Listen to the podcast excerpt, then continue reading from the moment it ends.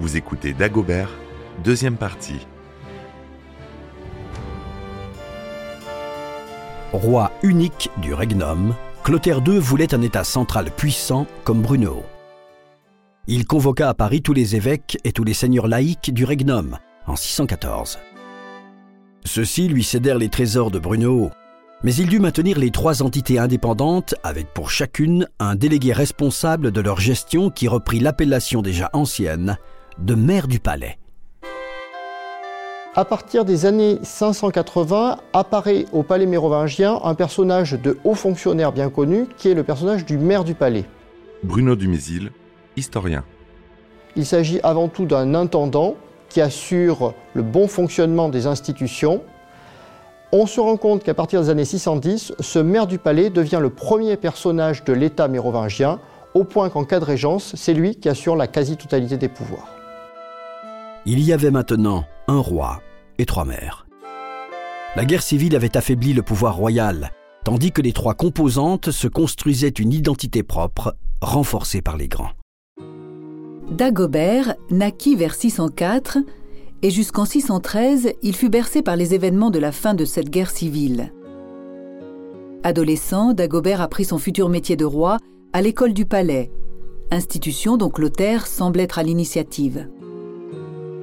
Il rentra en contact avec un cercle de fidèles, nourris par le souverain, et potentiellement davantage préoccupés par le bien public que par l'ambition personnelle.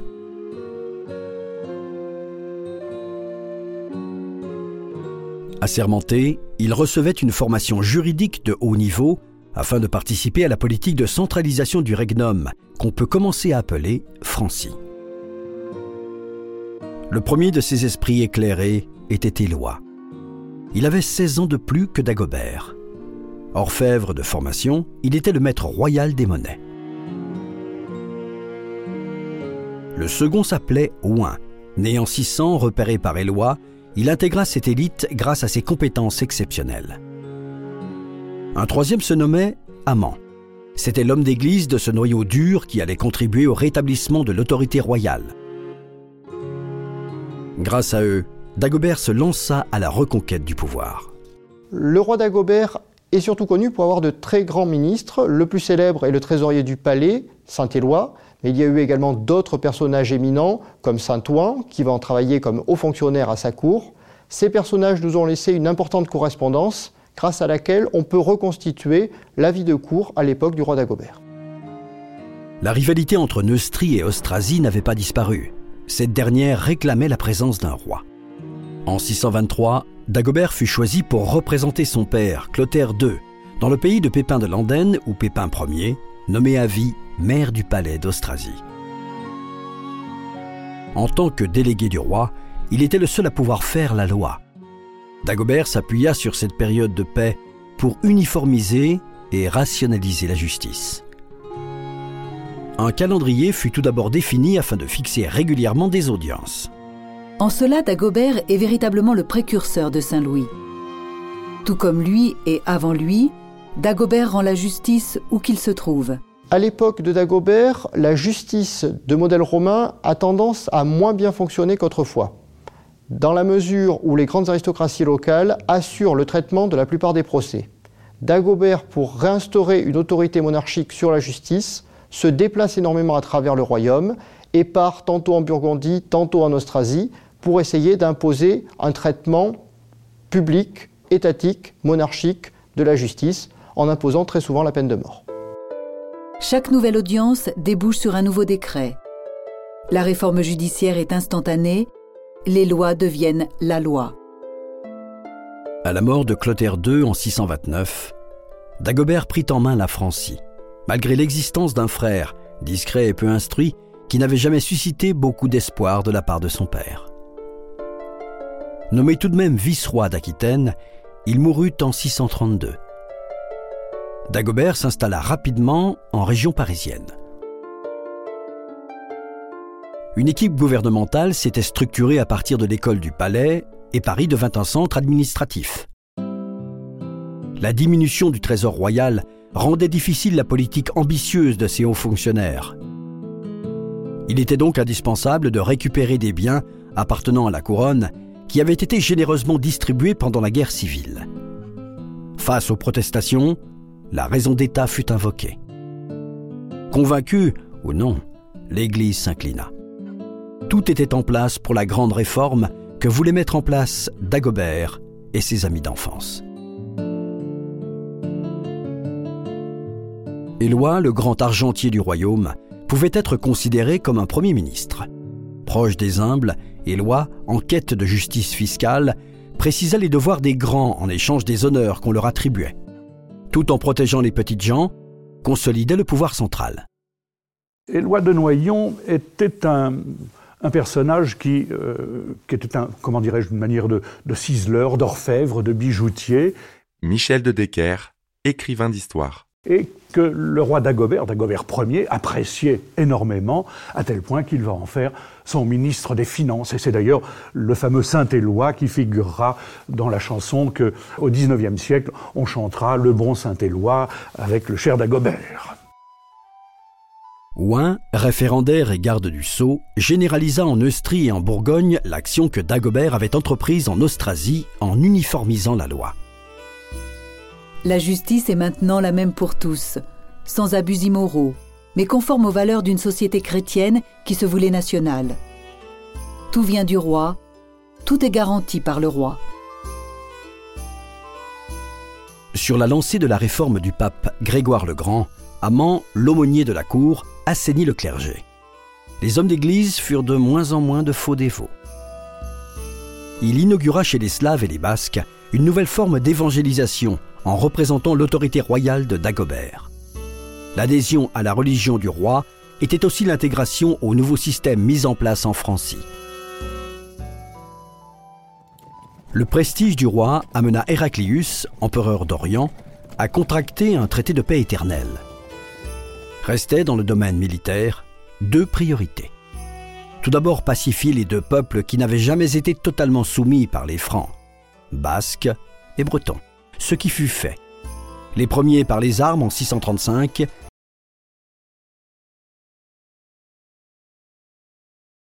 frontière orientale, ce qui fut fait. Saxons, Thuringiens, Alamans et Bavarois, toute une Germanie potentielle plus que jamais fédérée à un royaume dont le centre de gravité se situait beaucoup plus à l'est que les cités de Neustrie.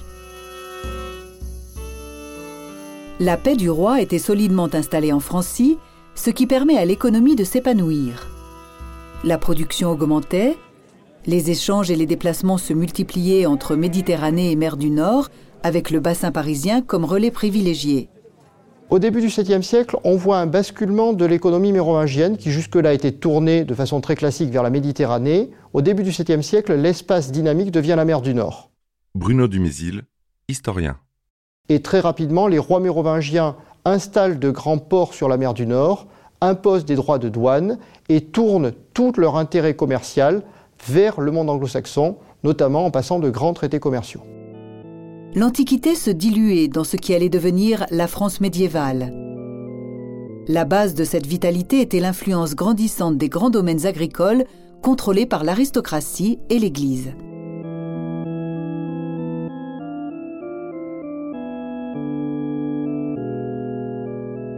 Le 7e siècle fut le temps des évêques. Ils ne participaient pas seulement au développement de l'agriculture, bâtisseurs et restaurateurs des édifices du culte, ils relançaient l'artisanat. Propriétaires terriens, les évêques tenaient également la ville, l'hospice, l'école, une partie de l'administration judiciaire et fiscale. Le réseau des évêques s'étendait à présent à celui des monastères, sous l'impulsion notamment de Saint Benoît. Sa règle s'appuyait sur trois principes fondamentaux obéissance, pauvreté et chasteté. L'ordre des bénédictins fut soutenu par Grégoire le Grand. Contemporain du pape réformateur, Colomban, débarqué d'Irlande, fit pratiquer dans ses monastères une discipline encore plus stricte, où les mauvaises intentions ne trouvaient leur rémission que par le châtiment corporel. Le Haut Moyen Âge voit la multiplication des grandes fondations monastiques sous la direction de personnages charismatiques, Saint Benoît en Italie au VIe siècle, puis Saint Colomban au début du VIIe siècle dans le monde franc. Il s'agit de personnalités issues de la très haute aristocratie généralement, qui obtiennent des terres, soit des terres personnelles, soit des terres du roi, sur lesquelles ils fondent des monastères en imposant une règle de leur cru. Éloi contribua à alimenter ce réseau de monastères. Benoît et Colomban furent les piliers du monachisme occidental et participèrent activement à la réforme de l'Église qui permit l'émergence de la chrétienté occidentale telle qu'elle allait être pendant mille ans. Il y a deux saints emblématiques euh, qui ont euh, été protecteurs euh, des rois de France. Il y a eu en premier à l'époque des Mérovingiens Saint Martin. Rodolphe Huguet, chargé de mission à la Tour de la Rochelle. D'ailleurs, les Mérovingiens se déplaçaient souvent avec la relique de la cape de Saint Martin dans leur cortège. Et puis ensuite, il y a aussi Saint-Denis. Alors Saint-Denis prend une grande importance, notamment à l'époque des Capétiens, donc il est protecteur de la France. Et c'est vrai que les Capétiens, dès avant Hugues Capet, étaient abbés de Saint-Martin, mais aussi de Saint-Denis. En 250, Denis était devenu le premier évêque de Paris. Il fut décapité par les Romains sur le mont des Martyrs. On raconte qu'il prit alors sa tête et marcha ainsi en direction du nord.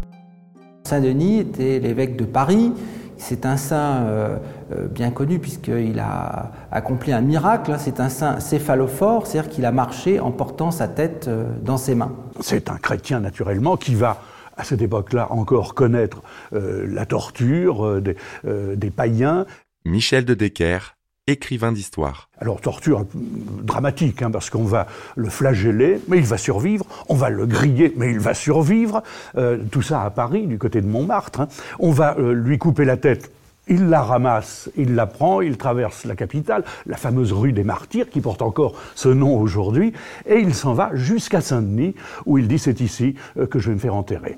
Du temps de Clovis, Sainte Geneviève lui fit construire une basilique à l'endroit où il se serait arrêté, et participa au développement de son culte. Sainte Geneviève est une petite, euh, petite paysanne née à Nanterre et euh, qui va devenir euh, la, patronne de Paris depuis que la légende lui a attribué le sauvetage de ce qui allait devenir la capitale, qui n'était pas encore, devant les uns terribles menés par Attila. Dagobert favorisa à son tour ce lieu de pèlerinage occupé par une congrégation sous l'autorité de l'évêque de Paris. Il lui donna des terres et surtout le droit d'organiser des foires. C'était une grande première qu'un roi accorde ce privilège à un centre religieux. On sait qu'il y a une foire importante à Saint-Denis et que cette foire génère des revenus extrêmement profitables pour le trésor mérovingien. Bruno Dumézil, historien. Ce qui implique que le roi d'Agobert, comme son père et comme ses descendants, va s'intéresser beaucoup à cet abbatiale.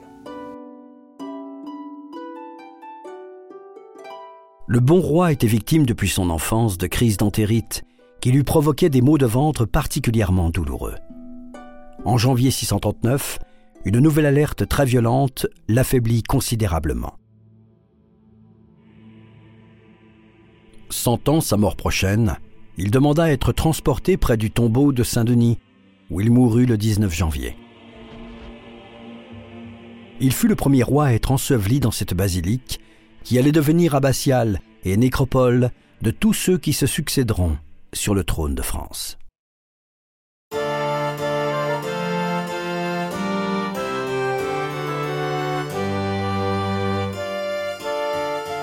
Le bon roi Dagobert est devenu une légende parce qu'après lui commence l'ère des rois fainéants.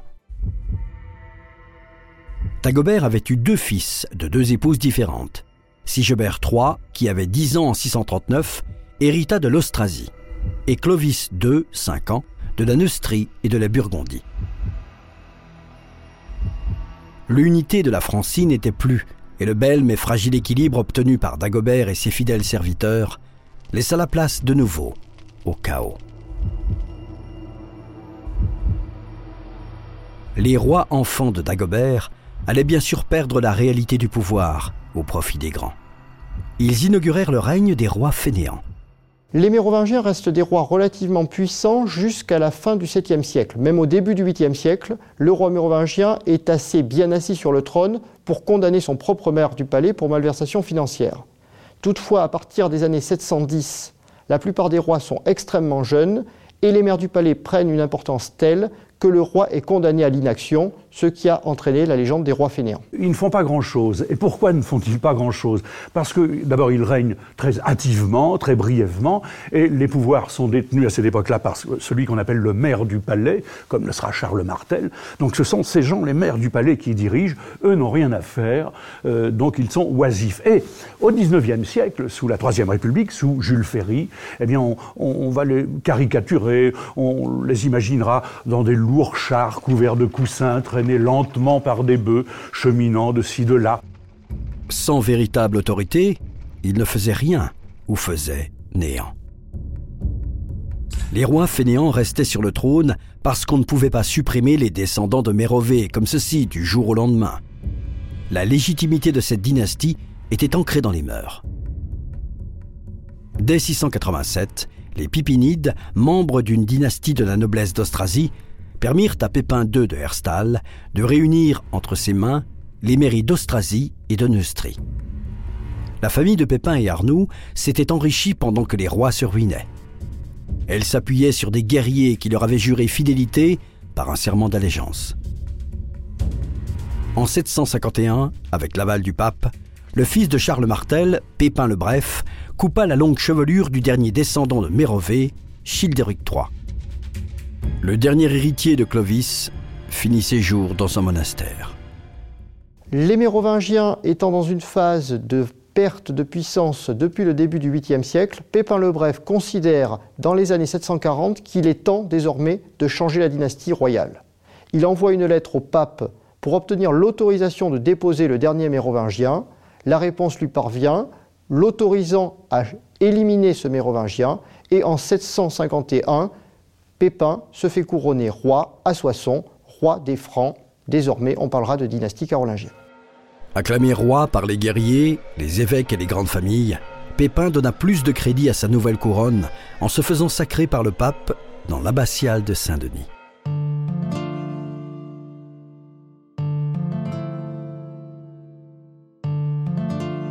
Restait à asseoir cette légitimité sur le long terme. De fausses généalogies fleurirent alors. Au IXe siècle, on inventa des filles à Dagobert afin qu'elles puissent épouser des pipinides. Dans certains documents, Arnoux de Metz, d'au moins 25 ans son aîné, devient le petit-neveu de Dagobert. Le Saint-Empire germanique ressentit le même besoin. Le partage que Dagobert avait effectué entre ses deux fils préfigurait déjà ce qui allait arriver.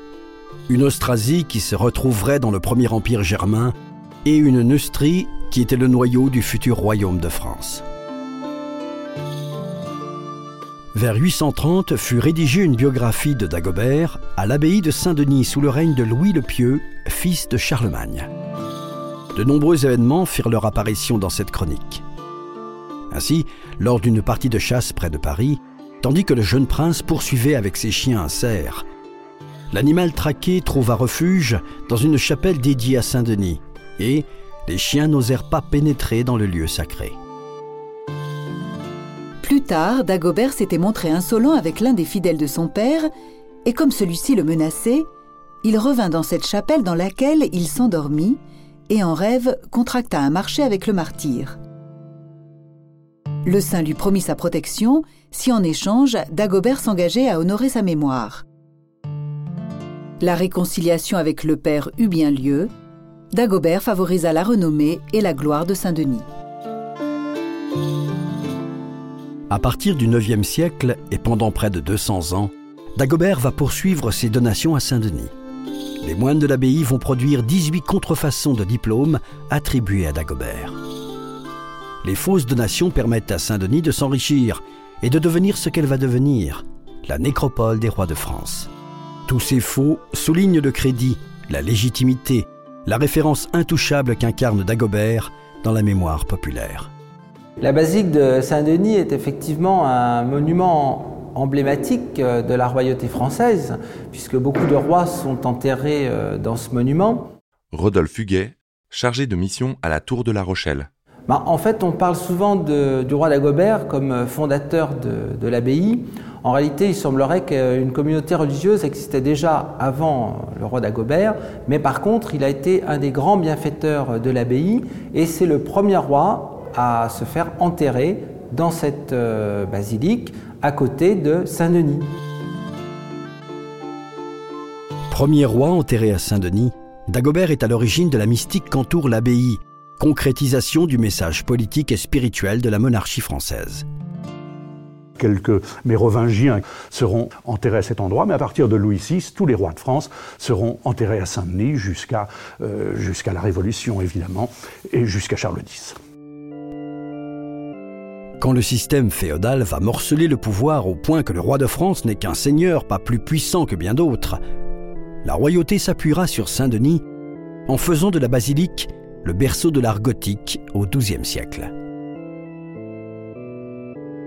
Le concepteur du projet, l'abbé Sugère, complète la propagande architecturale en réclamant l'héritage temporel de Dagobert, le roi qui règne et son descendant. Le roi Dagobert a une mémoire attachée à Saint-Denis. Bruno Dumézil, historien. Qui conservait un élément insigne, qui est le trône de Dagobert, trône qui va servir à plusieurs rois de France et qui va servir pour la dernière fois pour Napoléon Ier, qui s'assoit dessus le jour de l'entrevue de Boulogne. Saint-Louis poursuivit le long processus de christianisation de la fonction royale en étant canonisé en 1297. Saint-Louis qui fit construire à Dagobert vers 1250 un mausolée. C'est sous son règne que furent rédigées à Saint-Denis les grandes chroniques qui font la part belle au bon roi Dagobert. Architecture, sculpture, écriture, Dagobert pénètre pour toujours dans la mémoire nationale en formation. Les moines de Saint-Denis ont vu relayer leur devoir de mémoire envers leurs bienfaiteurs par les prêtres de toutes les paroisses de France qui, pendant des siècles, au cours de leurs sermons, vont régulièrement raviver la flamme d'Agobert.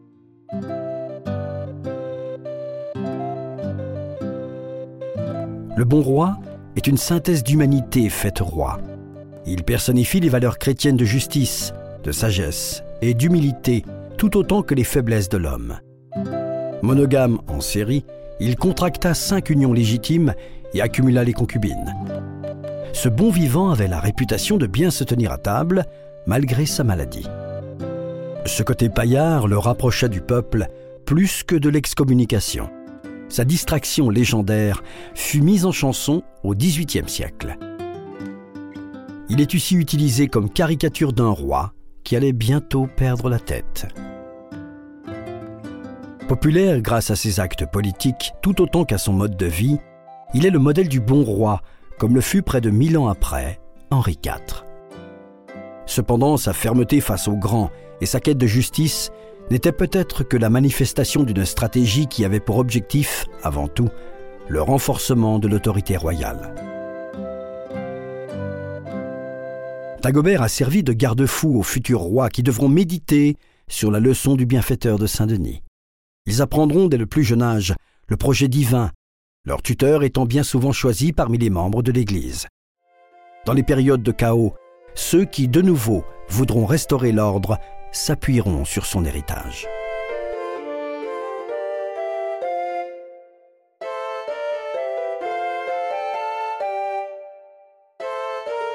Si l'arbre mérovingien vacilla rapidement après sa mort, Dagobert avait enraciné profondément sur un terrain religieux favorable le ferment de la nation française.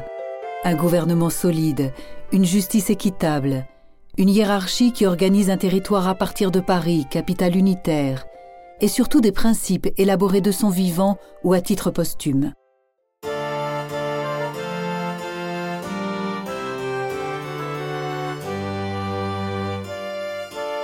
À la mort de Dagobert, cinq générations après Clovis, les descendants de Mérové deviennent des pantins.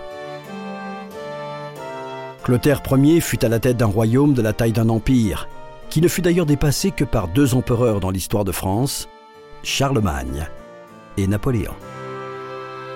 Le demi-siècle suivant fut marqué par deux femmes, Bruno et Radegonde, qui montrent la voie à suivre, l'une sur le plan temporel, l'autre sur le plan spirituel. Conseillé par des esprits éclairés, Dagobert transforma en héritage le travail de restauration débuté par son père. Le royaume n'est plus un trésor que l'on se partage. Et si la Francie n'est pas encore une patrie, Dagobert, lui, est bien un patriarche. Quant à l'héritage des Mérovingiens, la fin de leur monde marque le début d'une seconde étape dans la construction d'un autre qu'on appelle le Moyen Âge.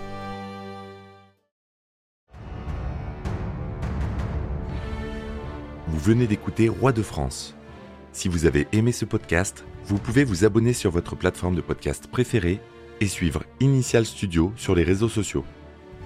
Roi de France est un podcast coproduit par Initial Studio et Merapi, adapté de la série documentaire audiovisuelle éponyme produite par Merapi.